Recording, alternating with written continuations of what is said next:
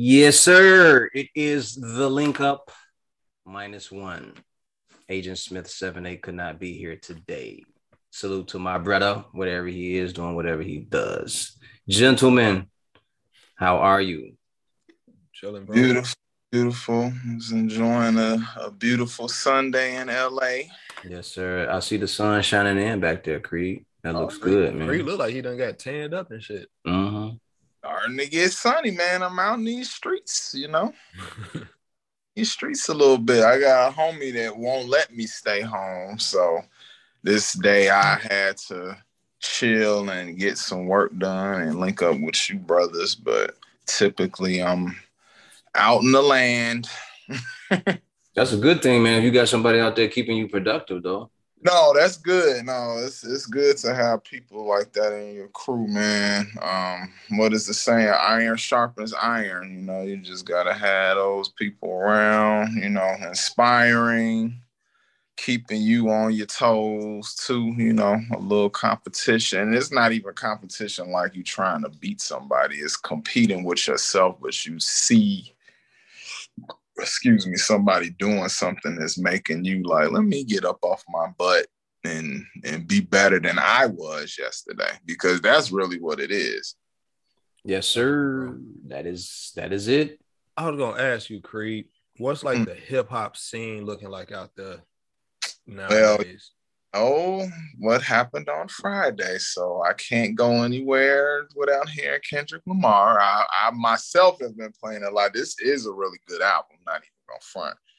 Um LA is interesting because it's such a transplant city. So it's not like, oh, it's all West Coast. I mean, it's kind of who you around, what type of clique you in. I mean, now I feel like it's more vibey, like everything is like very instrumental, vibey. Like every time we go out to places, everything is a little bit more generalized because they almost want to like appeal to everybody, especially like lounges and restaurants and stuff like that, bars. They kind of kind of play a lot of everything. But hip hop scene is is um just really eclectic. That's probably the best way. But which it always been like that out here. I feel like.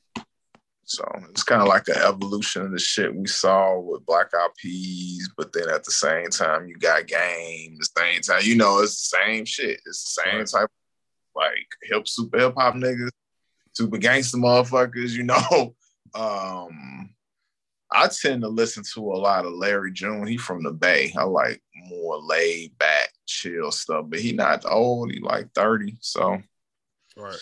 just a little chill vibe. That's that. That's kind of the the key. Going back to what I was just saying, vibe is like whatever is going to um initiate the beach vibe, the chill vibe. Everybody smoking weed. Everybody, you know, it's just a real relaxed kind of energy out here. So I think the hip hop scene reflects that. That's probably the best way. Yeah, I thought it was kind of interesting. This is what made me what made me think of it is uh, I was conversating with somebody conversing. We was talking about uh Chicago's hip hop scene, what it used to be like and what it's like now. And uh, you know, everybody used to go up on North Avenue, subterranean, check out some of the sets they had going on. All it was what the double door was up there. Yep, that's You know gone. Uh, what else? There's quite a few little spots. You dig what I'm saying? So like, Mhm. I remember going and uh, Mobb Deep was there. You know what I'm saying? It was. You know what I'm saying? Chicago's North Side had that thing going on. I, I, and I'm, I would suspect it's probably still alive up there, but it's one of the things where it's kind of like dying slowly because the community's not as uh, intertwined in that way. Everybody's kind of most of shit's gang related now. You know what I'm saying? like gang related stuff. That drill music is real prevalent in Chicago still. Right. Um, here, that's I mean, that's weird because Chief Keef lives here. I actually um Yeah. worked with some people in his camp. Um, and now I think he probably at least 30, 31, 32 his this point. So Right. he just hustling and being smart now. He ain't even really on nothing stupid. at all. It- With really- all the shit that was happening with him, he, he you gotta learn to chill the fuck out at some time at some point. That's Yeah. that's part of having the right team. right. You know what I'm saying? You see, Lil Durk talked about. it. He's like, "Yo, I can't, I can't move like that no more. I got, I Mhm. got people to take care of. I got shit to look out. I got business now." yeah. So they're Yeah. older. It's nice to see them maturing. Maybe not musically, but at least in their moves. Because I mean, Durk's stuff here and there have a little bit more substance to it than it did probably when he was younger. But you know, as a whole, I can't really fool with a lot of them cats like that. I'll be trying, but I need to understand what you're saying a little, kind of. Don't make me feel that old, guys. Like that's how they make me feel. So I'll be listening, like, what are you saying, though? What are you saying? Yeah, I think that's that's that's by design, man. It's it's Mm. kind of it's disheartening, man, because there's so many dope artists out there that could really get off and represent. Because hip hop is the only genre that does that. Mm, You know what I'm saying? We age out our listeners, we age out our actual artists, and it's kind of like it's it's counterproductive because you can't really. That's not a sustainable model. You can't. Well, it's evolved though, because I think because of our generation, especially, and probably like I say Generation X to combine with that, they are making hip hop be something that is evolving into something that people older I still listen to. Like we are because I knew when I heard uh Biggie on V103 that it was official that I was not in my 20s anymore and I definitely was in my 30s because they they never played rap music on that station. But I'm gonna tell you why. I'm gonna tell you why that's very niche. over. I'll tell you why that's very niche. Hmm. because a lot of the oldie stations kind of just started adopting things based on the window t- of time, right? So you're gonna get a lot of rap in those playlists. However, most of the people who just regular listeners, they be listening to whatever the hell the young people be listening to in Mhm. context of like Cardi B, Meg The Stallion.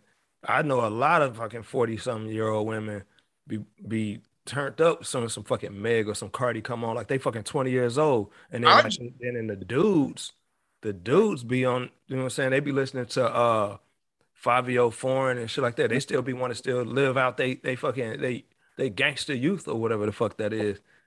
And but when you when you take somebody like a, a legacy act, like Snoop, Snoop put out a dope album. You know what I'm saying? Mhm. Back on Death Row. Yeah, Most of the people who who you would expect to be listening to it, wasn't listening to it. even listening to it. The Only thing they were listening to is that that popular shit. I can't, you know what, man? I can't even front. I, I listened to that album once or twice, and I didn't really go back to it. But um, I like other artists more. That so that's not a fair comparison either. Because Nas, I know I listen to every album he put out multiple times. You are um, a Nas, a Nas fan. Yeah, But see, I'm Snoop that's, fan and that's what separates you from like common people. with Snoop album in a way, but I, I didn't get bored with Nas's album. And then it's not an age thing either, because you know my my main person I listen to since I'm probably the past 10 or 12 years has been Curren$y and he my age, he 40, you know, so it's like I like people that's my age still. I'm not trying to go back. However, the people that I like make music that sound very, very current. Like even Right. to Snoop, you know, even though I listen to his album a ton, that album is probably one of his best albums in a long time. It's very current. The beats are good. He has some good guests on there. I think he has some young guys on there too, and that works. So, you know, I mean, people get to that stuff late. Like I like one of his albums he put out some years ago called Kush. He had uh Stevie Wonder on there. It was That was a good one. That was a good one. like R&B vibe to that. So, Right. I like that album. mhm. That was a good album. I just think like the quality of what artists are putting out is kind of like is stifled by like them trying to I mean make obvious attempts at trying to like cross that line and well I won't even say cross the line, kind of like straddle that fence. So they want to they want to appear current, but they don't want to sell out, quote unquote. You know what I'm saying? It's just one of those things. Cause some like a like me and me and Ota had this conversation. Like Snoop is probably the biggest rap star in the world. You know what yeah. I'm saying? Like probably hands down most recognizable. You know what I'm saying? He really ain't he really ain't compromised nothing because Snoop is Snoop. you see what I'm saying? And that's just in rap. But then you take anybody who don't have that level of notoriety and fame, who can take can they really take the type of chances and risks that somebody like Snoop take? You know what I'm saying? For that for that opportunity to make the music that they really want to make or that their fans want to hear. Most mm-hmm. of them can't. So what they end up trying to do is try to fit in so they can maintain, you know what I'm saying, budget security with their labels and all that shit. You know what I'm saying? That's when they end up with them crazy features that you didn't expect to see on their album. Mm. You know what I'm saying? They start collaborating with producers you ain't expect to expect mm. to collaborate with. They had they had to sell something so they could stay afloat because they got people that eat off of them too. That's true. Creed, why you got your uh, phone turned that way? Or your camera? Oh, I can turn it back the other way. I was gonna get at you, boy. I saw the message in that. yeah, I sent him a message, so I didn't have to say it. Oh, I didn't even see the message. That's why I was looking away from my phone. My fault. Yeah, man.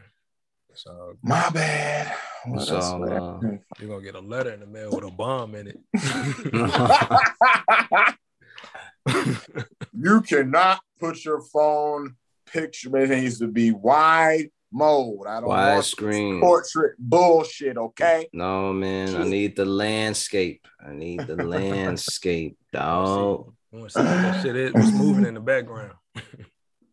He gonna get an email with some shit attached to it. a virus in the email. Shut all your shit down. Hey, so we were having this conversation uh, some days ago, a day ago, whatever. And I think partially why I had started is because I know this information, but I don't really talk about this because I can only talk around talk about it around certain people, right? Mm-hmm. And when I brought it up to this person, they were saying, "Man, what would have happened if the government would have never bothered the civil rights movement or Marcus Garvey and things like that? What if J. Edgar Hoover would have just went after the FBI? I mean, after the, uh, the Italian mob structure, structure or the Klan, right? And I presented to them. I was like, "Did you know, or have you ever heard of this uh, history years ago that they were talking about, where J. Edgar Hoover was in a brothel, and when he came out, he was he came out with a bunch of men. He's, oh, that's that's some bullshit, man. People are always making up stuff. Well, I said, well, there's a book about it. Um, there's some articles that you could read, and there's some other information. Oh man, people are always making. I was like, guys, this is not made up. I was like, you can go to the mob and ask them, and they will let you know. They even have uh, a couple of them have come out and said it already. It was like, yo, we there. Everyone knows that he can't. He he would go to brothels and come out with men. So There's basically, there are pictures of him in women's clothing. Yes, he's yeah, a cross That I knew about the cross dressing. I didn't know. Well, I mean, that kind of makes sense. like, eh, one plus one equals two. Right. But like, um, I'm, I'm, connecting dots, but not those two. Um, but no, it, it makes a ton of sense. Mm-hmm. Um, especially the um, the ferocity that he went at the um black movements and stuff, because it was really to just take attention off of the shit that he really was on. Yeah, he they um out there are articles about it. There are uh, interviews inter- interviews with mobsters and everything but the whole time he was a pawn in the whole scheme of things because these weren't all his ideas that he was executing. You know what I'm saying? You don't get you don't mm-hmm. get that position and just have ultimate supreme power to make. No, he was still. So he's making calls based on somebody else. Yeah, exactly. And the thing about it is the one thing that a lot of people need to really be able to pinpoint is the fact that this was a biracial man that was doing all of this. You know what I'm saying? They mm-hmm. granted they granted that much power and access so that a black man by blood based on their rule, a black man was able to take down some black shit. Yep, because he was a, a black man that apparently didn't didn't like himself. Mm. His, so grand, he, his grandfather was it his dad or his grandfather and great grandfather were black? Mm. It was, yeah. That's really interesting. You hadn't heard of this creed? I honestly, until a couple days ago, because I feel like you guys brought that up initially, I hadn't heard of that. I never heard of that. Yeah, I had discussed was, it. Um, actually mixed. That's so weird. Yeah, I had we. I was having a conversation with someone, and it was like, "Oh man, you always going too far. You going too far." I'm like, "I'm not going nowhere, but to the information, the yeah, the truth or the information that I've been uh, privy to to come across." And I was like, "If you want to, there are articles. Uh, what's the young man's name or the uh, one of the OGs of the mob?" Uh, Michael Franzese, he came out and mm-hmm. he, he spoke on it. He was like, Yeah, everybody knew that J. Edgar Hoover like man. He said the whole mob knew it. He said, matter of fact, that's the reason why he went, he left us alone because we had we had his dirty secrets. He said we chased him away and he went after he went after the black movement and he broke the shit down. Mm-hmm. It's some it's what level of hate is that, man? To, to, to, I, I, I, tend not to even try to measure it because there's so many different examples that like self hate that can go either that could be an extreme for some people, but I know it's far more extreme cases than what he did. What he did was just a was just shit. We see that shit happening in modern day now. So he ain't do nothing mm-hmm. that. Uh, if anything, he just he just was an example of somebody in probably the highest executable role to actually do it in public. Mm-hmm. You know what I'm saying? We see that shit happening in sports. We yeah. see that shit happening in fucking in the music industry. Yeah. Uh, can we call what he did meritorious manumission, aka snitching? right? It's because um, in the 1600s that was a there was a form of it where you know the slaves would go tell the slave masters what the other slaves were doing and all the rallies and everything that they were getting together and I don't even think what he was doing was that because I think he was more or less like to be a snitch, you had to be on the inside working your way in and out, you know what I'm saying, sending information back and forth. Very true. Yeah, he wasn't disguised with one of us. He wasn't no. chilling and kicking it with us like that. He, he just hated us. Known, like I want you niggas out of here. Yeah. You know what I mean? He and I don't the, think people for those house nigga. He was like he was the, he was house nigga supreme. For those who understand, we're we're talking about a dude who was lighter than me and Carl lighter than my older sister. That nigga was so damn light. You could see his fucking vascular system at work. and we're not saying that as in a, a, European. We're saying that he was an African American or a biracial kid. That nigga was light as fuck. That nigga, he that's why he passed for white. Yeah. Right. But when now the hair, yeah, the hair and all that. Because when you, because when that was said, I kind of thought about. it. I was like, his features. He looked like he have some black features in there though. Like I was watching um the last episode of Atlanta that was on, and it was kind of dealing with a character that basically could pass, but Dude, I posted that I nose, that. man. That was the only.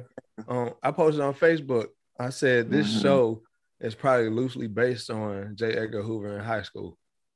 Might be. Might be. no. I don't know what I don't know what his experience was that took him over the edge mm-hmm. to make him say, you know what, these I gotta get these niggas out of here. But this is the type of shit that could happen in nah, high school. I think in that time it was just so much easier to be white. I mean, yeah. it was like, I mean, it is now, but not like then. You know, like it was just like to the point where I mean, it was so many people trying to pass back then if they was like, you know, compared to now, whereas I'm black and I'm proud and blah blah blah.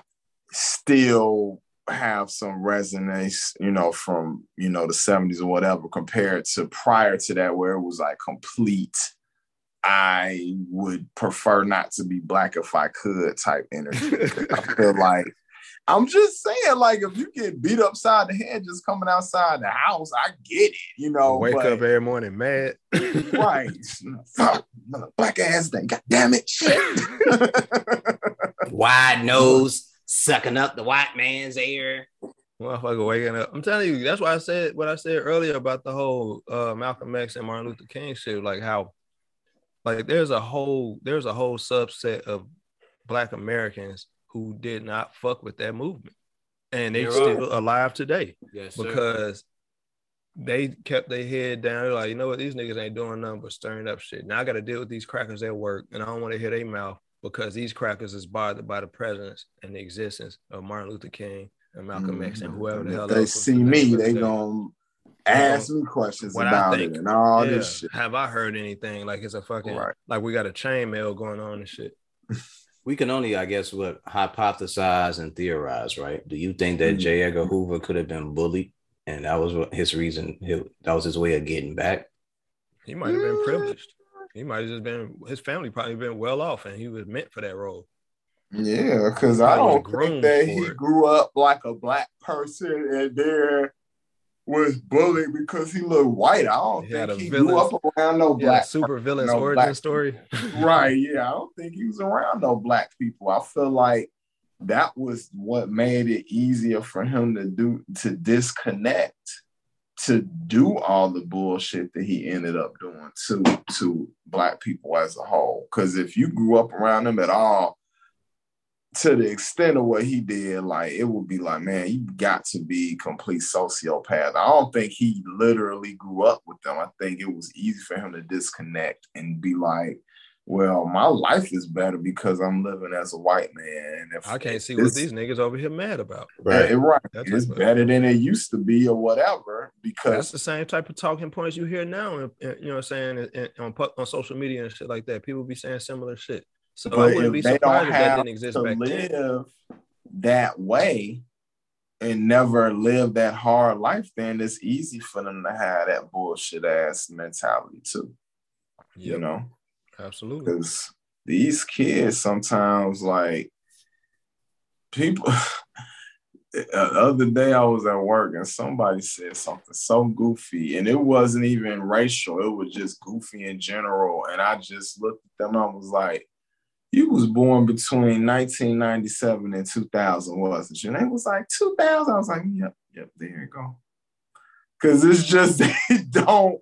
The And lack I of hate to say the lack of like, context. They don't have they don't have like they think they do. context because when we were that age, we still had to read. We still had to do certain shit to where I think across the board, and it sucks because we had less access to shit that they do. Yeah, we have They could Google anything and choose find to. out.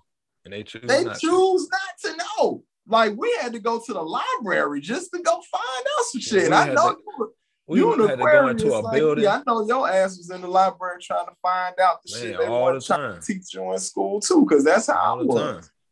All the time. Sitting there in reading, that motherfucker. reading encyclopedias and all this other shit, just digging in deep. Remember those encyclopedias? Those don't even Man, exist no kids more. these days, man, they on some old, they on some old. I saw it on, I saw a meme, so it must be true shit. That's what they on.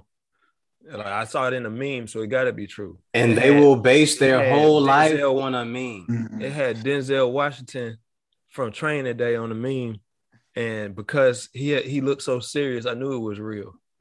Or you know what I'm saying? And they will base their whole life. It was Just a Jim off Carrey that. quote. I know Jim Carrey said it. sounded like something Jim Carrey would say. What what movie do you know Jim Carrey from? I don't know. I ain't old enough to know. Right, because he ain't made no movie for their ass in so long. Like they gonna say Sonic. you know what I mean? Maybe Eternal Sunshine. Maybe. Nah, that's too old. That's too old now. They was toddlers and couldn't watch it because it was rated R. It was they, too deep. they was five years old at that point, wasn't they?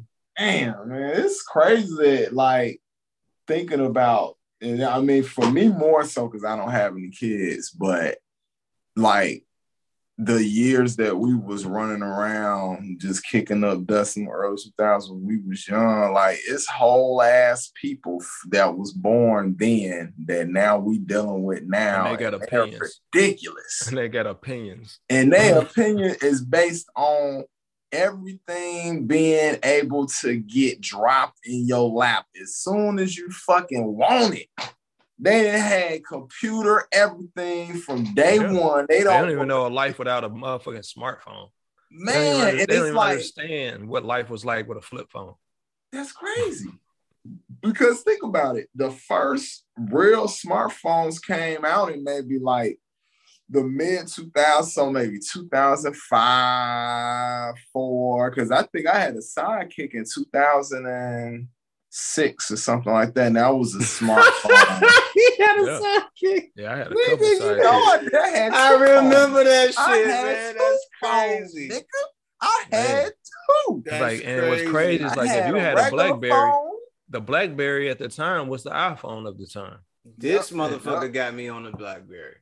Yes, I love my BlackBerry. I Mm. love that fucking phone. I was doing BlackBerry, all type of trapping off that phone. telling you, Woo. The And then we was used the to be on the the uh, um, BlackBerry Messenger. Yes, sir. We- Hey, these kids, sales, won't we even, these kids, these kids won't even understand. Yo, we was doing all type of shit with them phones, man. Yo, uh, that that was a great era of the phone of the BlackBerry, and then you moved you moved on to the iPhone, right? And then I got one later. Uh, I got an iPhone on the five. I think so. That was in like twenty, what eleven or twelve or some shit. Oh, so I was ahead then because I, I had one early on. I think you might have had one before me, but you was weird and you had two phones for some reason for as long as I think you still might because you were damn anyway. Uh, you like, don't be telling my business. Podcast. no, it's cool. Oh. Talk your shit. No, I, I still have two phones for those who are listening. I still have two phones. I But, have an uh, iPhone oh. and I have a Droid. So um I think because of that, I didn't even realize you had an iPhone at first because I was just interacting with your droid number at first, and then I got an iPhone, and then your shit started coming up blue on there, and I was just like, all right. I caught up. I caught up with technology. I figured out what to do and how to do it. Mhm. It I mean, I like iPhones because of their simplicity and the complexity of my life. I need something that just works without me modifying a bunch of shit or doing this or that. It's just very intuitive and same for they computers and stuff. So I'm pro Apple. Yeah, I understand. I, I'm I'm I like both of them though. With the droid, I get to like a lot of the videos y'all see me post. That comes from Mhm. me using a droid. Mm. That comes from me going into the app or going into the camera, whatever it is, and the Mhm. photos and all that, and putting the shit together and, and putting the stuff Mhm. out. It comes it comes from the droid. Like I can't Mhm. necessarily do that with my iPhone unless I download a bunch of extra shit. Mm, but it's like the native stuff can do certain things easier, Yeah. basically. Okay. Yeah, I go on there. It's I- just crazy though, like how that conversation is what it is, but the whole time both of them share tech. they do. Oh yeah. Oh yeah. Because I'm saying? It's like- Samsung supply Makes the Apple camera. with tons of Yeah, crap. That makes the camera for the iPhone. Mhm.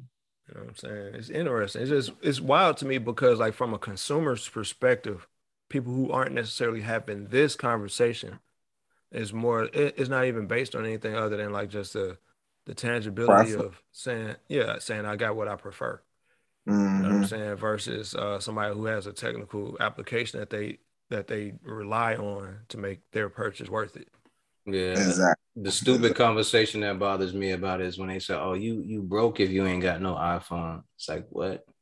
Because those Androids be pretty expensive if you get certain ones. If you Yeah. want one with all the same features the iPhone get, you gonna maybe save a hundred bucks, maybe. I It's- mean, it's just like twelve hundred dollars. Right. So it's the same as their iPhone. So it just depends on what you want. I know for me, I like the camera shit to work real smooth and easy. Uh, I like the video aspect. All of that for me is cool. You know, it work simple. I mean, and, and it fits well with what you got going on too. I think that's right. That's what. That's what. I, I mean, yeah, I got an ecosystem. iPad. I got a fucking Mac Studio. All this bullshit. So it's like. Hell, I even I even let you hold the the, the the the Galaxy one time. I was like, "Look, what is all this stuff?" And you was like, "No, this goes like that. Keep this right here." And I left it alone. I never changed it after mm-hmm. that. He's like, "No, this is your white balance. This is 4K. You don't need that. Keep this over here." yeah. Oh yeah, like I remember that. Yeah. Yeah. Yeah, yeah. once I because the camera is a camera. Once I was like in the little center, I was like, oh, okay, this, this, this, is that, you know. So if I needed to go back to that or switch to that, like that's probably what I, I would go Samsung. I feel like they probably make the best Android phones. Man, that I, shit. I haven't seen nobody really compete with them as far as it's that. dope. Yeah, yeah, like, it's dope. the, the the next one down would probably be a LG, but Samsung mm. is like really like king king of the hill. Like, okay, I've been sure. I've been having a note since since I left BlackBerry. Okay. You know what I'm saying? And that's probably like to me is like just walking around with a fucking computer in my computer. Pocket. Yeah. Mm-hmm. The only I mean, thing I, about the LG phones is that, at least from my experience, because I had one of those too, is that the battery would burn out real, like mm-hmm. real bad when you're using it. It would just burn out. Like with this Galaxy, I rarely ever have an issue unless I'm like working. Like if you see me posting a bunch of shit on Instagram or, or Facebook or whatever, you know that I'm working and you know that I'm burning I'm burning up that battery. All right. All right. My next question to you guys is this. Do you guys have a line of disrespect that people can cross? Hmm. You know what? This something just happened recently. Ah. Um so now I know what it is. I might not have been able to answer this question as easily, but I think for me, if I'm passionate about something and somebody questions me in that moment of me being passionate about a thing, say it's something having to do with my craft, my art, something like that, and the critique is not based in any validity it's very like opinion based. It's not like, oh, this could be better if you did XYZ because of this, this, and that, like giving me reason. If it's just like, oh, I don't like this, it's like, mm, but if you don't know how to do what I do, then I'm really looking at you sideways because it's like to critique something somebody's doing and not be able to do it yourself and not have anything to back up what you're saying, you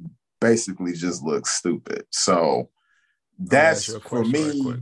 Right yeah. No, no, let them finish. Let them finish. Let them finish. Yeah, that's that's for me. Like a, a, a disrespectful thing for me is to like question my ability and like not trust my ability when you've seen it over and over again. I think that's probably like the in a nutshell what I'm trying to say.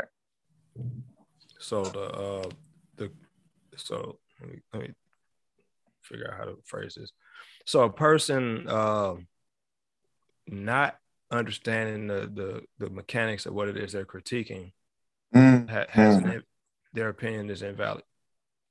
If to me, unless you curate something on that level and you can really give me a, a, a point by point reason of your critique. If it's just like I don't like this and it's very opiniony. It's not like anything based in any concrete standard. I'm gonna look at you weird, especially if you can't do what I do.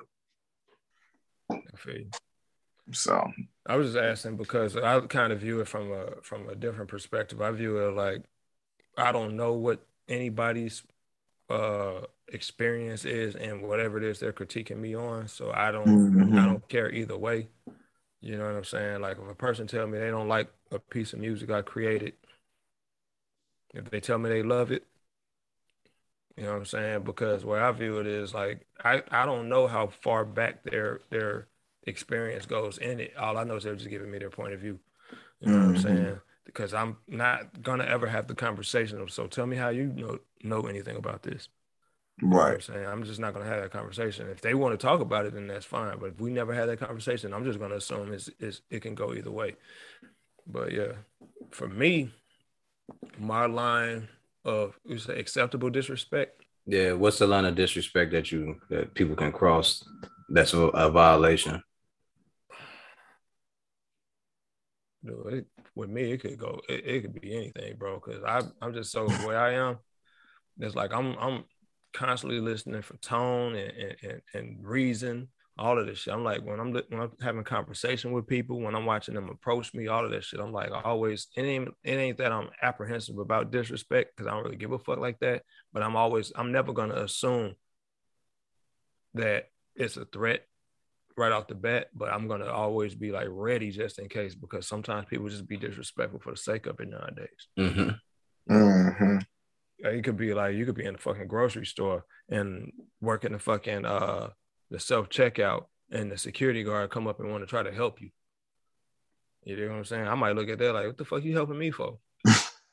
I think for me, it's it's family. Once you start harping on family, the same way the whole Chris, but the only reason that's the reason why I bring it up the Chris Paul situation where the gu- guys were, Mm, the guys were in the Yeah. stands, right? Chris Paul said it, Shaq said it, uh, and Chuck said it. Disrespecting me or my family or putting your hands on my family. That that's the line for me. And, and mm-hmm. Mm-hmm. I totally agree. Once we get to that, I'm not letting you walk back across that line. I'm not mm-hmm. letting you walk back across because I owe you now.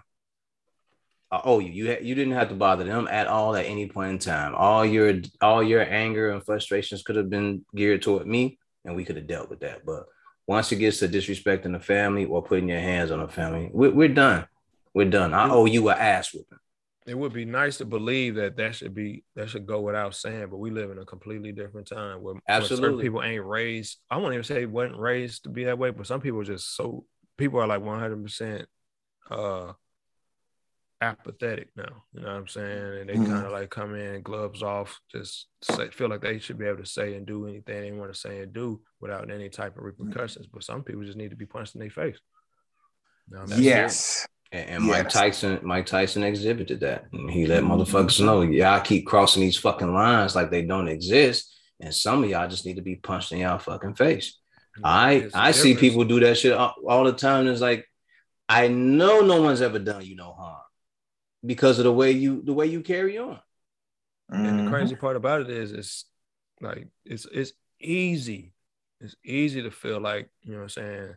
You the you the you the king of the hill. You to get to say whatever the fuck you want to say, whatever. When you're in the safety of a bubble, but when that bubble break, you know what I mean. What happens? You know what I'm saying. When that when when when when Chris Paul break the fourth wall on your ass, then what? You know what I mean? Like, you he's just- not. You, you went from a spectator to to being interactively punched in the mouth. You know what I mean? like the game is over, bro. You can't. They be getting it twisted, like people are these damn like little characters they play in these commercials. Because Chris Paul looks like a very pleasant nice guy. black man on his little State right? Farm commercials. But if you ask anybody who play in the NBA, they will tell you he be talking the most shit. He's kind of a dickhead. Like he ain't the one. So Michael Jordan was perceived as being the most easily approachable guy. When, Jordan when Jordan was in his prime, people viewed him as such the nice guy, the most approachable guy. And now the biggest conversation is how big of a dick he was to everybody. You know what I'm saying? Like you cannot assume Mhm. nothing about these people, man. I agree with the family thing, bro. It's like yeah, I agree. because especially like when you when you put your life in front of it all so you can be the breadwinner or you can be the one that help you know Mhm. what i'm saying you you you doing this for them you know what Mhm. i'm saying they vulnerable to you they vulnerable to all your abuse to all the things that come through you Right. you know what i'm saying the abuse that's meant for you all the criticism and shit they ain't supposed to absorb none of that they ain't never supposed to come Right. and then you got somebody in the crowd decided hey here's an easy target this will get some get a, a reaction out of him so i can go viral Yeah, and then a situation with Mike Tyson, right, where, the guy continues to bother him. Mike shakes his hand, gives him a, a dap or whatever it was that happened, whatever the exchange was. Then Mike proceeds to sit back down and mind his business. He takes some shrooms. I think he offered the guy some shrooms and told the dude to chill out. Yo, my man, just chill out. Sit in your seat and chill out. And next thing you know, Mike is slapping this guy around in his seat. And I tell people all the time, they say, Oh, Mike didn't have to do that. I was like, you know what? Some people don't understand what it is to cross a line of disrespect. They never, they never understood what that know was. They've done it, so sometimes you got to let them know they did it. and that's all it is. And I keep, I say, man, six, we had this conversation over and over again. You guys know I, ha- I have, I have a line. If you have crossed that line, trust me, at some point, I'm gonna get you. I'm gonna get you. You just, you just don't know it yet. I'm gonna get you. You just don't know it. Like you, you're across the line, and I'm gonna keep you there. And you're not gonna be able to walk back across. You can't continue to disre- disrespect people and think nothing will ever happen to you. Mm-hmm. That's not the way this shit works. And I, I get it, six. I get it. We come from a different breed. We come from a different type of, a different generation, a different uh cloth, if you will, a different fabric that ain't that that's very rare out here. But dude, you can't just be out here. Oh, what, what one man said was an entertainer said. You can't be out here all willy nilly just saying whatever the fuck you want out your mouth. No, all that shit. People respond to that shit differently. Yeah, mm-hmm. exactly. And this is why, like, um, the big, the big conversation about comedians saying what they want to say and move how they want to move is such a, a topic because on both ends you have people who just don't get it.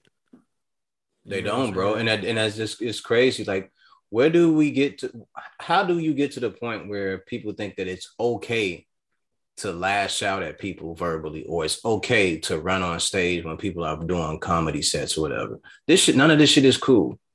No. None of this shit is cool. And people don't get it. like you are violating my space by doing yeah. this. You are violating. And because you are violating i now you are giving me the access and the say so to put you back in a place where you need to be. Yeah, it's um the situation was funny style because it's like, you know, who who has the right to go up on stage and smack? It's so many times comedians said worse shit than Chris Rock said and did not get hit in the damn mouth. Yeah, you know, so it's like. Or the or the, that, uh, the other one, the Dave Chappelle shit. Like, why are you guys? Oh, you that guys? was ridiculous. What? And, that, and I, I, was so disappointed when I saw that was a black person. I was like, bruh, like, what is you doing, man? Like, that's, the, that's the that's the homogenization. They they've homogenized all of these different travels of thought, all these different mm-hmm. patterns of thought that people, because these conversations are all happening in real time, right? So mm-hmm. he identified with something that made him feel like clout was the best path to whatever outcome he was trying mm-hmm. to get. Mm. See what I'm saying? These types of things happen because everybody's having these clustered fucking conversations. Nobody having no real, nobody, nobody speaking no truth. No accountability is being added. You know what I'm saying? If you don't agree with somebody talking points, call them, let them know. Like, look, this is a conversation. This conversation we having this how I feel about it. Let's have let's talk about it. Instead, people are saying, "Well, I don't. You don't agree with me. You're wrong. You're blocked. We're gonna kick you out the room. We're gonna blah blah blah." blah. You see what I'm saying? Nobody's ever actually just listening to anything that they don't don't agree with to figure out why they don't agree with it. You cancel. You cancel. Bang took the words out of my mouth, man. Cancel culture you know what's interesting, and and just to kind of piggyback on what you were saying, six people have been canceling people out of their life since this social media explosion kind of before it was happening publicly. That's why it started happening publicly because it was already happening on a smaller scale. So it and, just and the like-minded people decided, hey, this is how we handle this. Again, mm-hmm. that's another echo chamber. You know what I'm saying? Like I've never, I don't subscribe to cancel culture. I never look at somebody and say we need to get him the fuck out of here. That's just never been my thing. So therefore, I'll probably never mm-hmm. be privy to those conversations in those groups in those rooms, right? But there's whole groups on Facebook dedicated to that. Like, uh, what's that page? Uh, is this your man, sis? Where uh. where chicks be airing out niggas that they meet and finding out whether or not this nigga got a man. I mean, a chick at the crib. Oh, wow. You know what I'm saying? And they that's a whole that's a whole thing. So they I did not know basically that. Wow. and, they, and let's say this nigga, let's say this nigga really ain't with this chick, but this chick already got it out for him. So she gonna say, yeah, that's my man, and fuck up his whole Mhm. reputation online. Mm. This is, you know what I'm saying? It's and that's, just That's on that scale. um, that's what Johnny Depp dealing with, and look where this is going. It's a whole yeah, It's- it's ridiculous we at trial, right now. but we live in a we live in a very strange time in terms of the, way we use this technology. Like, well, let- imagine this technology being like a, a gift handed down by some some our future selves. We decided to like try to advance our our society by passing down social media. We're like, you know what, this will get us where we need to be. And and they they, they passed it down the wrong timeline. They passed it down to the the wrong fucking dimension, and gave it to the dumb fucks. All we want to do is share porn and, and and drag each other. That's it. mm, mm, mm. We using the, we using social media for memes, uh, liquor recipes, and TikToks. Mhm. Instead of that advancement. right, nothing useful. You would think that all these motherfucking brilliant minds would come together on social media, and there'd be at least twenty groups all about how to how to break the chains of fucking the federal government being in your business. Instead, we give them more reason to be in our business. More, more, more food, more food reservoirs. You know, I uh, mean- getting rid of food deserts in the black community. Not I mean? nothing like that. Nothing like that. We don't be like, hey, you want to get off you want to get off welfare? Here's ways to get off welfare. You ain't never got an answer to the government again. No, never that. All you see now is motherfuckers posting, hey, HUD is uh holding an open house for people who looking for a place to stay. You know what I'm saying? What the fuck? All you gotta do is have your cousin come down there and limp on one leg like he got something wrong and he might motherfucker got a bunch of motherfuckers down in the line like You know what I mean? Hit him in his hit him in his solar plexus, and when he go down there, he'll he'll fit right in. He'll get that check. Shit is crazy, man. And Yeah, man. It's like, and they perpetuate. People don't realize it either because they're so used to that that that cycle, and it's it's all like it's it's it's subliminal in a way. So people perpetuate the very thing that's holding them back and never really pay attention to all all the cues that's showing them that it's a trap. So they just all they do is just keep on feeding that same misinformation to they to their kids and their grandkids, and they become Mhm. deeper and deeper in that that that generational cycle of bullshit Idiocracy. but then they want to call it generational curses. It ain't no curse, bro. They don't. This this ain't spiritual. This is just common sense. What you're doing right now is just laziness. It's pure laziness. You've been taught to be lazy. Mhm. You know what I mean? This is this is it go deeper than just bad education at this point because your first bit of education come from home. Like Yeah. believe it or not, the first things you learn, you learn from home. yeah, So yeah. So you can blame the school system, but the motherfucker who Somebody is supposed to be raising your ass though. Yeah, exactly. That motherfucker supposed to be checking your homework, supposed to be asking questions about the assignments. That's how you know that the assignments, these motherfuckers getting taught anything because they come home and the, and the parents never even fucking question the assignments no more. No, why? Because the parents ain't even checking the homework. the parents ain't y'all even looking at it. They do don't even want to be bothered. Do y'all remember our social network growing up? Y'all remember that shit? In order for me to go hang out with Six and Creed, my mom had to come and see your mom. Conversations had to be had. Boy. They had to know each other. And Yep. then from those finna hang out with no conversations, yeah, from there, your mom, my mom, your mom could decide on if we were good, if they were the parents were decent enough to let the kids run in that circle. Mhm. Now they don't even have that shit. Nope. No. And and the crazy part is when I go to meet like different different people that are hanging out with like nieces or nephews or, or kids that I consider nieces and nephews. When I do that, they they're offended. They're like, "Why you all in my business?" I'm not all in your business, baby. I want to know who these young men and women are hanging around. Like they, I, I want to know. I want to know what. I, look, I get up, I go to work. I want to know. I want to know who y'all are and what y'all do all day. You know what I mean? Well, I ain't working right now. I ain't been working for such and such, and that's fine. I just need to know who my family, my relatives are hanging around. That's all I want to know. I might be able to save your life. You might be able to, you might tell me who they are, show me who they are, and I might know something about them you didn't know. Hmm. You know There what I may be a job that I could help you get or something like that. You never know, but our social network is totally different from the one they have now or the lack thereof. Here's, here's another question I, I have. Would the person you were as a teenager be the person that could they be proud of the person you are now? Would they be proud of the person you are now? Mm, Or that too far? I Mm. think so. I mean, I'm Considering- doing that I said that I was gonna do then, so I think that helps. I Um, think I think my younger self would be impressed with me. I think so my- too. I think think my myself would be able to hug like, yo, I trust this dude right here. I trust, I trust, I can trust this guy. Yeah. And my, my my younger self would be like would look at like the the the man I am, the father I am, all of that shit, and then kind of like yeah, at least have some sort of confidence moving forward. Mhm. You know what I'm saying? Like, okay, my life didn't turn out all shitty. Like I could trust, I could trust this version of myself with my younger self. Like this is like, all right, this dude, this the, the guy I am now. Like, look, this is what you need to do to make sure that you're successful. Mhm. mm, This, this Oh, is yeah. everything. And I would even I would have an honest conversation like this is what before you feel too impressed with me, this is where I fucked up. This is what not to do. This is what to look out for. oh yeah. You know what I'm saying? You agree, Creed?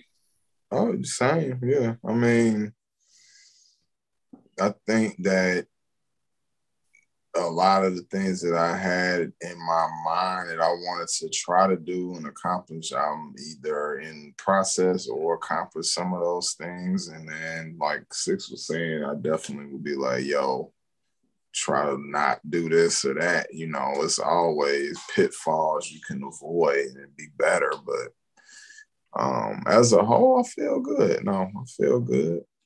And I feel good about the person I am and that how my younger self will feel about me. So I, I, I am too, man. I, I really, really am. and I'm I'm pretty hard on myself typically. I am so, too. So that right there says a lot to actually ask that question and make me look back. Like, you know, I've always been tough on myself. So to see, you know, That's the reason why I said because I always think back, like, could the younger version of you be proud of who you are now? I, I know you're proud of yourself right now, but in the moment of thinking back, the things that you needed as a kid, would this version of you be able to help? right. Oh yeah, definitely. I think it's interesting though because a lot of people don't have that level of self reflection. They can't really look at Mm. themselves in that perspective and have an honest conversation about it because a lot of people are they are afraid to look weak. You know what I'm Mhm. saying? So they're gonna always like. I, I had to really when you asked that question, I was, I had to really think about like my ups and my downs. You know what I'm saying? My win, my my losses and my gains and shit like that, and just had to really be have be honest about it. I'm like, you know what? Shit ain't bad at all. And like where I, you know, what I'm saying as many times I done stumbled in life and where I landed, Mm-hmm. a lot of people can't really say that about themselves because they don't they're not willing to hold the mirror up and just really be honest about decisions they made or you know what I'm saying where they are in life. Some people and I kind of think from a from a just being pragmatic about it, a lot of people just are more geared towards like getting that dopamine release. They gotta feel good about something. You know what saying, Mhm. as opposed to just saying, you know what, I got a lot I could still work on. I'm pretty proud of where I'm at, but I got a lot to work on. A lot of people ain't gonna say I got a lot to work on. That's No, I got a lot to work on. nobody, Ain't nobody You perfect. No, that old shit. No, I got I got a lot to work on, but the part of me and and, and I would go if I could talk talk to a younger version, and that's why I always try to when I do talk to the to the young men and women, I always say don't lose the I don't give a fuck attitude. Right. Just just apply it to something that you're trying to be successful at, and keep that let that fire burn mm-hmm. through your inspiration to do better and be better and, and achieve goals. Don't lose that. Keep it for that. Right. But You just to that. to to walk around every day, I don't give a fuck. I don't give a fuck, and, and not ever apply yourself and and not ever care. Like, don't do that. Be responsible. Be accountable. But use Mhm. that use that shield of I don't give a fuck to get you to where you're going because it helps them, but Right. it doesn't help to just be a reckless human being out here just doing all type of crazy shit. And Right. I and and again, that's the reason why I asked you guys that because I know I'm a reflective person. I think I think you guys know that. Um, I also the person I am now is is is more chiseled and, and a better shaped person, a more equipped person than the guy that would probably crush a lot of these people ears together a few um, years ago. You know, so um, from from getting to that point to where it's dark outside. Oh yeah, and it still will. It still will. Salute to my cousin. Salute to my cousin Ryan and Dakota, who had who had to talk me off the bridge uh, not too long ago because the shit was it was going to get real Uh-oh. nasty. It was going to get real Uh-oh. nasty. Um, but uh, oh, I think six know about it too. But it was gonna get it was gonna get bad. It was gonna get bad.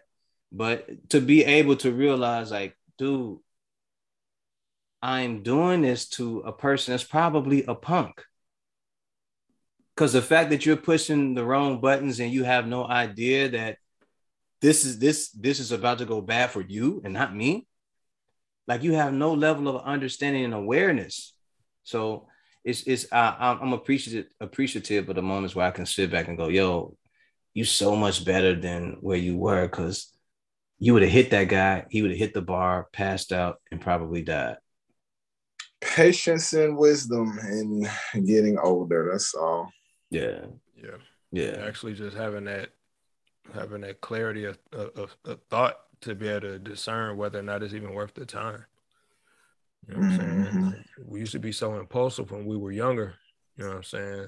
We kind of start weighing a lot of things, especially taking a few L's in life, or not even necessarily taking L's, but like really facing some challenges in life make you a little bit more self-reflective. Kind of make you mm. just start looking at things, becoming more self-aware, and like, you know what? I know, I know me. I know how I handle these types of situations. It hasn't been the most healthy. Let me fall back and I'm having enough patience just to, to make sure that I can get up out of here. Because if I don't, I'll feel like I'm backed into a corner. And once I feel like I'm back into a corner, I, I strike out. I'm a goddamn gaboon viper. on the I'm a goddamn gaboon viper on the African forest floor, and you can't see what's about to happen to you. Mm. I'm about to fuck you up. Yeah, put a put an end to a lot of these motherfuckers real quick. Very quick. Six and I don't think they'd be getting that. Like, yo, you you're one you're one punch away from destruction. One punch yes, away. Though. Yes.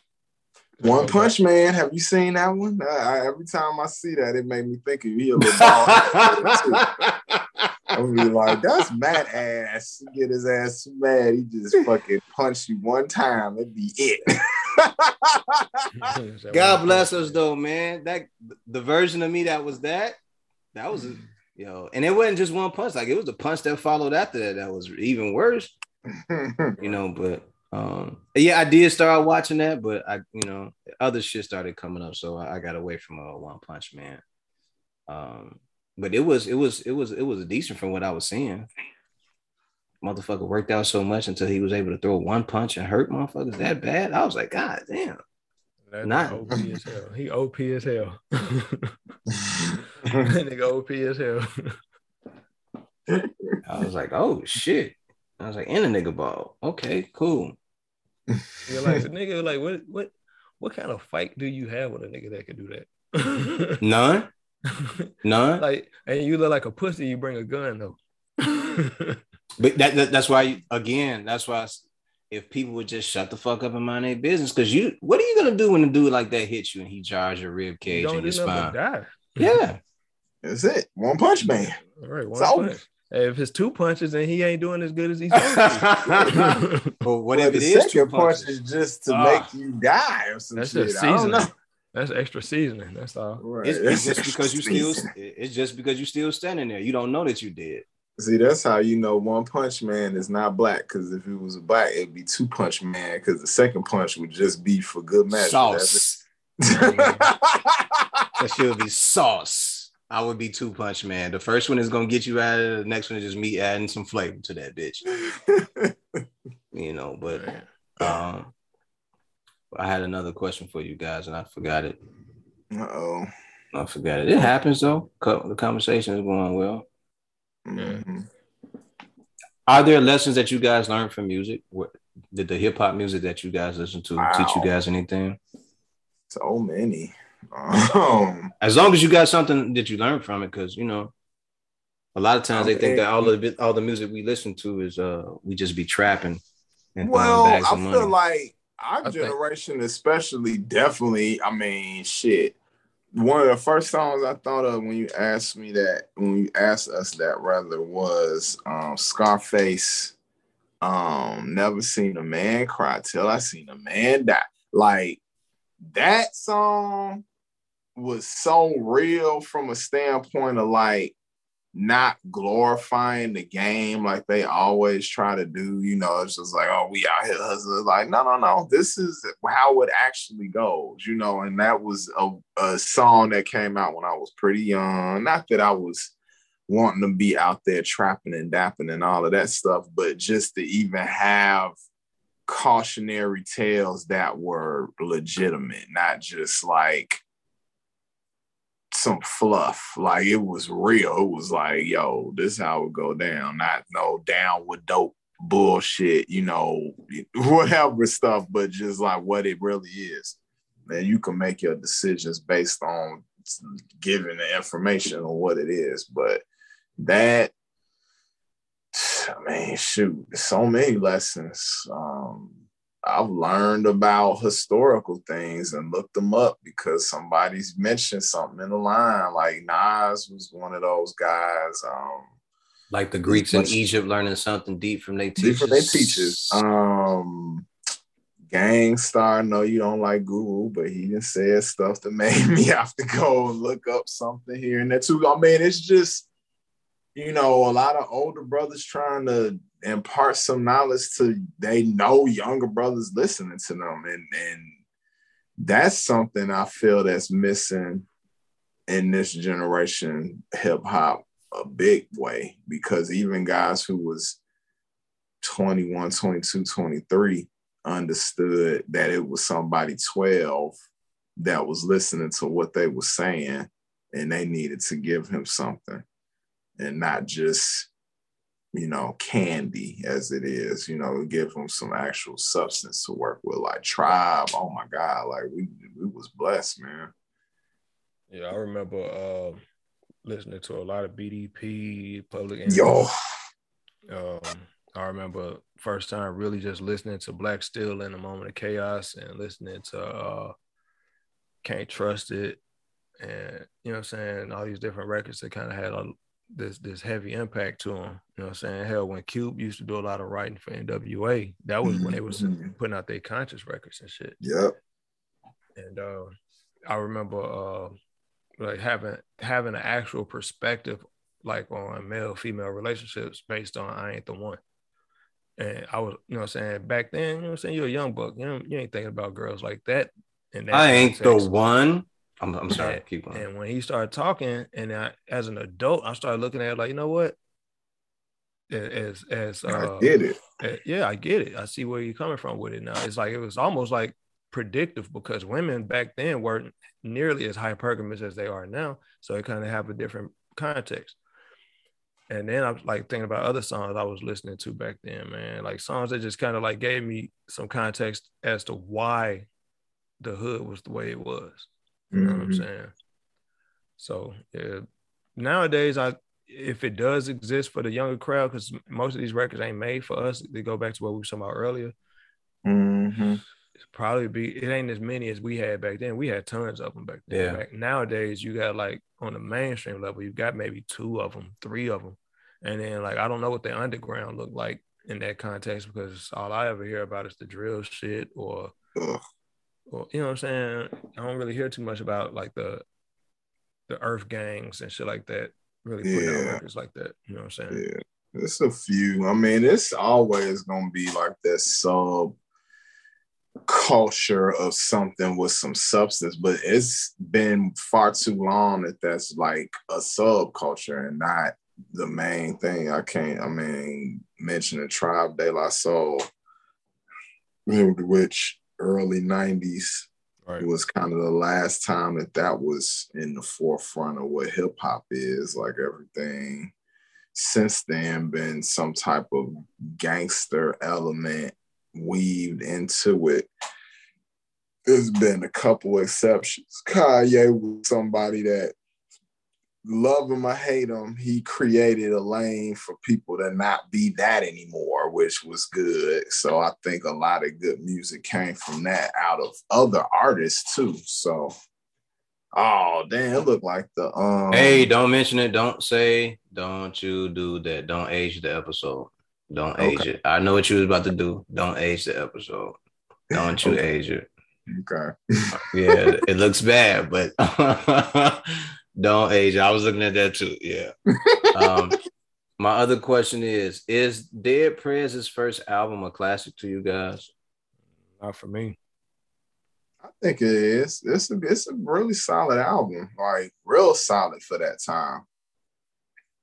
Speak on that, six. Speak, speak on that. Why it's not? I, I never really gave it a whole lot of spin. I, I listened to certain songs off of it. It was so much music that I was listening to, and I was actually in the midst of like creating a whole bunch of different stuff back when they dropped their first album. So they they they was I listened to them, but I wasn't vibing with them too heavy. I liked a lot of what they did, but I wasn't like they wasn't in my they weren't in my my my range of view when I was listening to music back then. I was so I was like heavily creating back then. I could I could see that. That was a 99 2000 album. But let me say this, the Animal in Man off that album was dope. The Animal that was Man. one of the main songs I was thinking of because everybody thinking like yeah, probably like oh you know whatever, but like the joints that was on the album, like what was the other one? Mind Sex was crazy. Like they had some jams on there. Yeah, they had some dope ass songs. Uh uh Police State. That whole album was crazy. And in, in the last couple Mhm. cuts that were like way, way, way, way, way number 44, number 45 were dope cuts too. So Mm-hmm. um they had some really uh what was the other one? Oh yeah, and I said Animal in Man. Mm-hmm. Um Be Healthy was another one that they had on there. That's good. Yeah. I don't eat no meat, no dairy, no sweets. Like though, that I think that was a six man. Go back and listen to that, man. If you get a Man, chance. I probably will, but I don't be listening to too much music anyway nowadays, man. I just be like Mm. I just be in my in my own little zone, in my own little bubble. I it, I I have to I have to keep my mind clean and clear when it comes to like creating. Otherwise, I'm I'll f- go down the wormhole and won't create shit.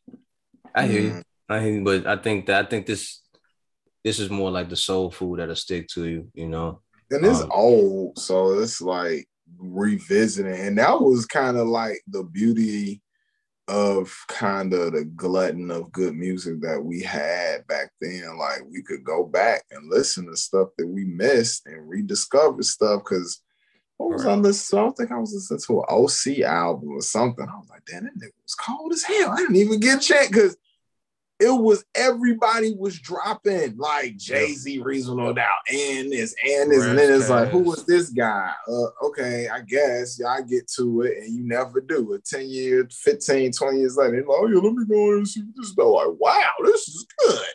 Like, You it know, took but- me, it took me like probably I was like five months out when I actually sat and listened to the listening.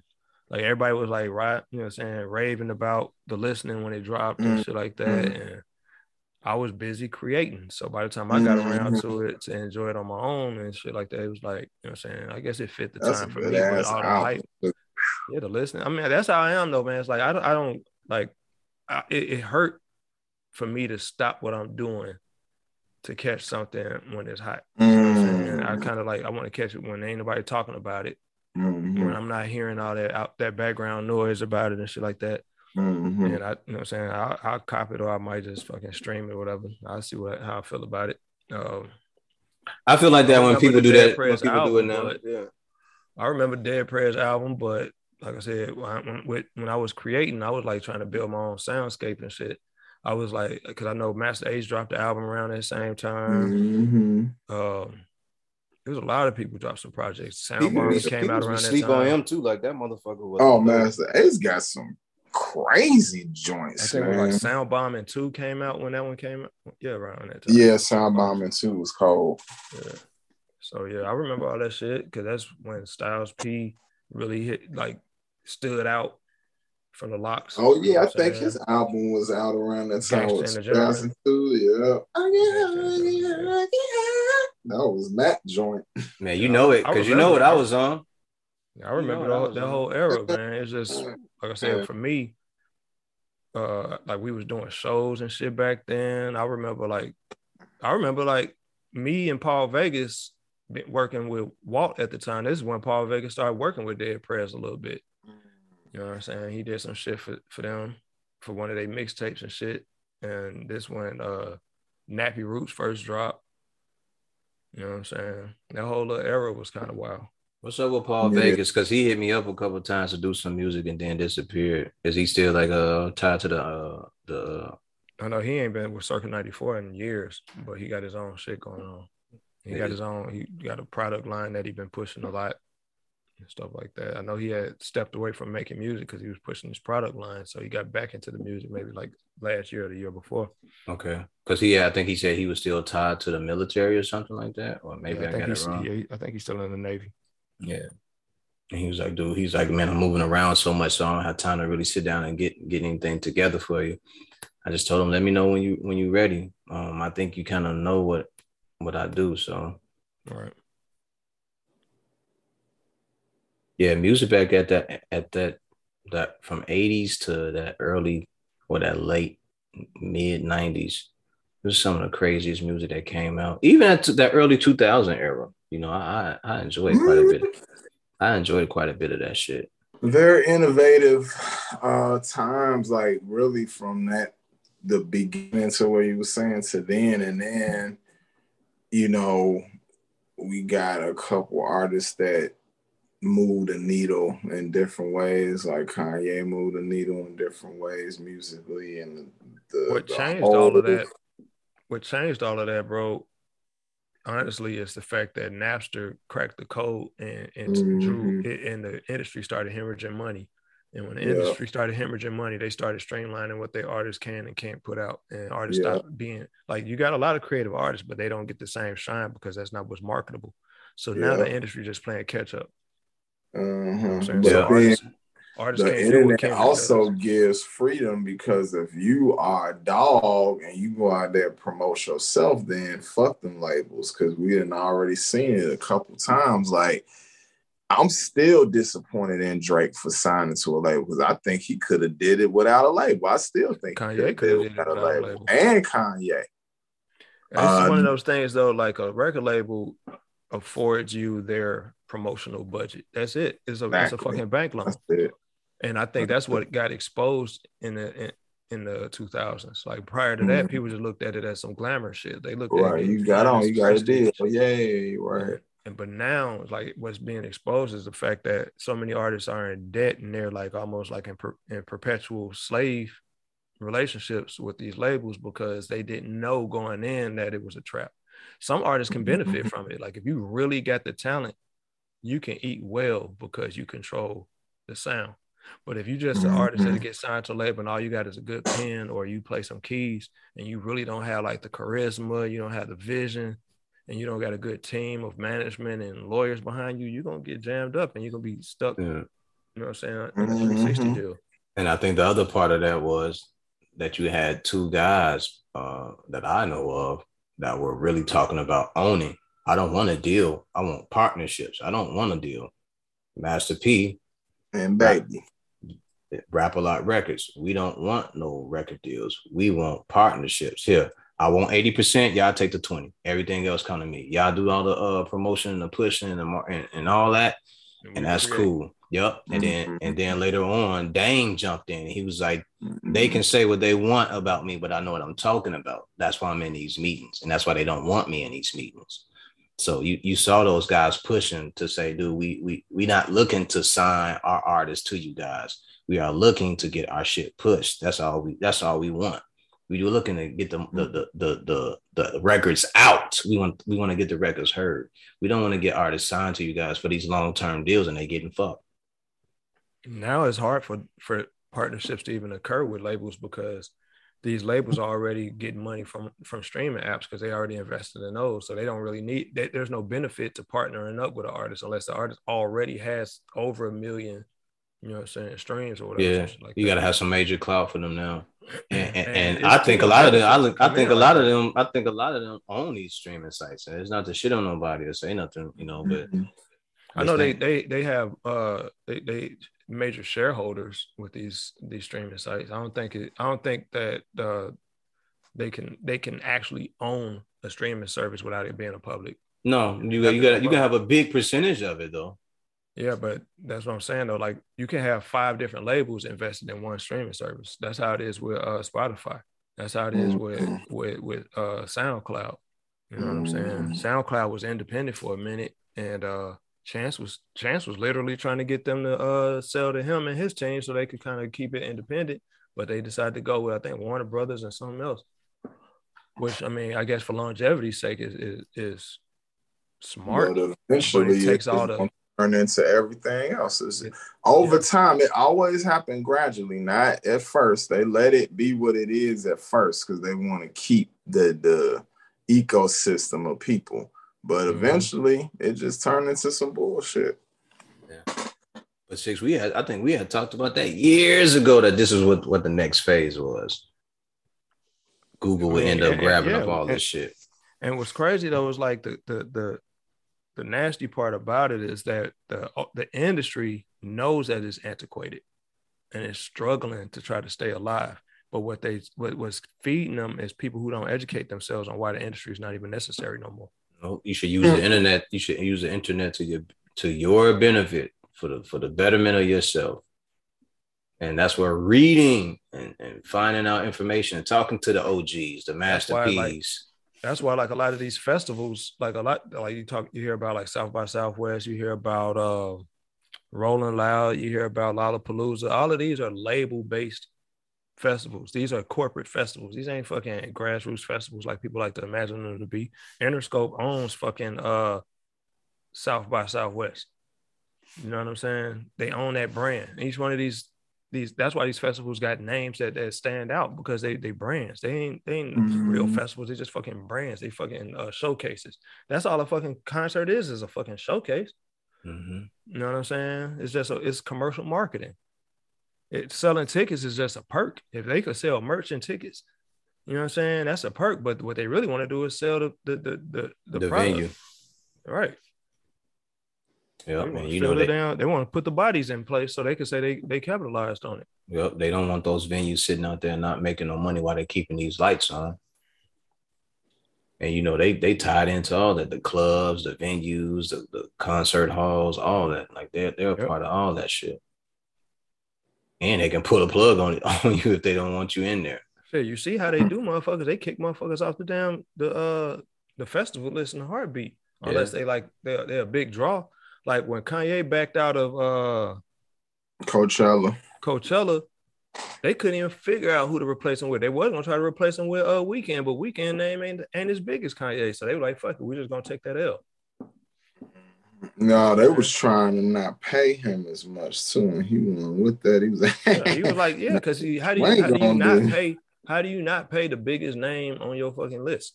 hmm Not That's what that was his about? price. You got to pay him his price. So that's what that was about. Yep. Oh yeah. you know, I don't be, I don't be, I don't, I don't pay attention to it all. I, I, dude, I, I be in my books, I be on this podcast, I be working on music or, or, or listening to beats. I don't, I be so, I, I'm so out of the loop on a lot of the stuff that's going on. I have no idea. I think that what these young artists need to start paying more attention to is what the market value of what their art is, as opposed to just, Mhm. just putting it all out there and just trying to trying to be the hottest fucking song that gets streamed on TikTok. They got to figure out what the market value for their song is because it, I've never seen so much uh, evolution in the sound as I have in the last ten years Oh yeah. over the course of hip hop. You know what I'm saying? Like the sound seems the same, but it's depth. Like if you go back and listen to a song that's like 10 years old, that should sound only thing that sounds similar maybe the, the trap. drum. 808. But everything else, like the, the the actual aesthetic of the music, is like it's evolving into some old homogenous pop record type shit, even with like sample based rappers. Mm. They're just taking loops. They're just looping some shit. Nobody, Yeah. no real creativity no more. Nobody really. I can't to- even front. Even a lot of the stuff that I like, as far as like kind of like melodic stuff, is a lot of that. You know, just like oh, we like this song, we're just gonna loop it. Whereas before, they would be chopping the sample up. Even from Kanye, who would do a loop, he would still add a lot to it. Now it's just like they just be rapping over the shit. I, I know that Six and uh Smith and uh uh Sir Ethics. I know y'all big on that, like taking the sample, chopping it up, so can't nobody know what it is that you're actually doing and using. A lot of people like they be wanting beats and shit, and they be like, "Can you just loop this part?" I'm like, dude, that's that's pointless Mm, because you can't do nothing with it. And especially in modern times, yeah, you got you got you a, a song that you like to a beat that you like, but you can't do nothing with it. You can't market it, you can't sell it, you can't do shit to it. But you're gonna just play it for your mama. Why would I waste my time for a song you can only play for your mama? I was ahead of the game uh with with not doing hooks. Motherfuckers wouldn't even listen to me. I'm like, yo, I ain't got to do no hook. Just let me rap for a minute and 30, minute 40 seconds. Now all of a sudden everybody's doing that shit. mhm. Gentlemen, are we Uh, yeah, I was about to say I got a piss. So you wanna you wanna y'all wanna pause it or y'all wanna keep going? it's on you. Um, what time? It's almost yeah. It's three something. I'm gonna have to get on to some. some other- something. I gotta get on to some other stuff. Ladies and gentlemen, this has been another episode of Faux Prophets Podcast with the brothers for the link up where we sync up, think up, drink up, and stink up. My man Creed is good to see you as always, but uh, Yes, Brother. sir. Yes, sir. I appreciate you jumping on here with me, man. Yeah, no problem, man. I think we lost six already. He Yeah. ran off. Yeah, you know, he had to go uh relieve his bladder and everything. So, ladies and gentlemen, remember the mission statement when you striving for greatness. God never put you in the driver's seat if it's taken. Yes, sir. You bitch you.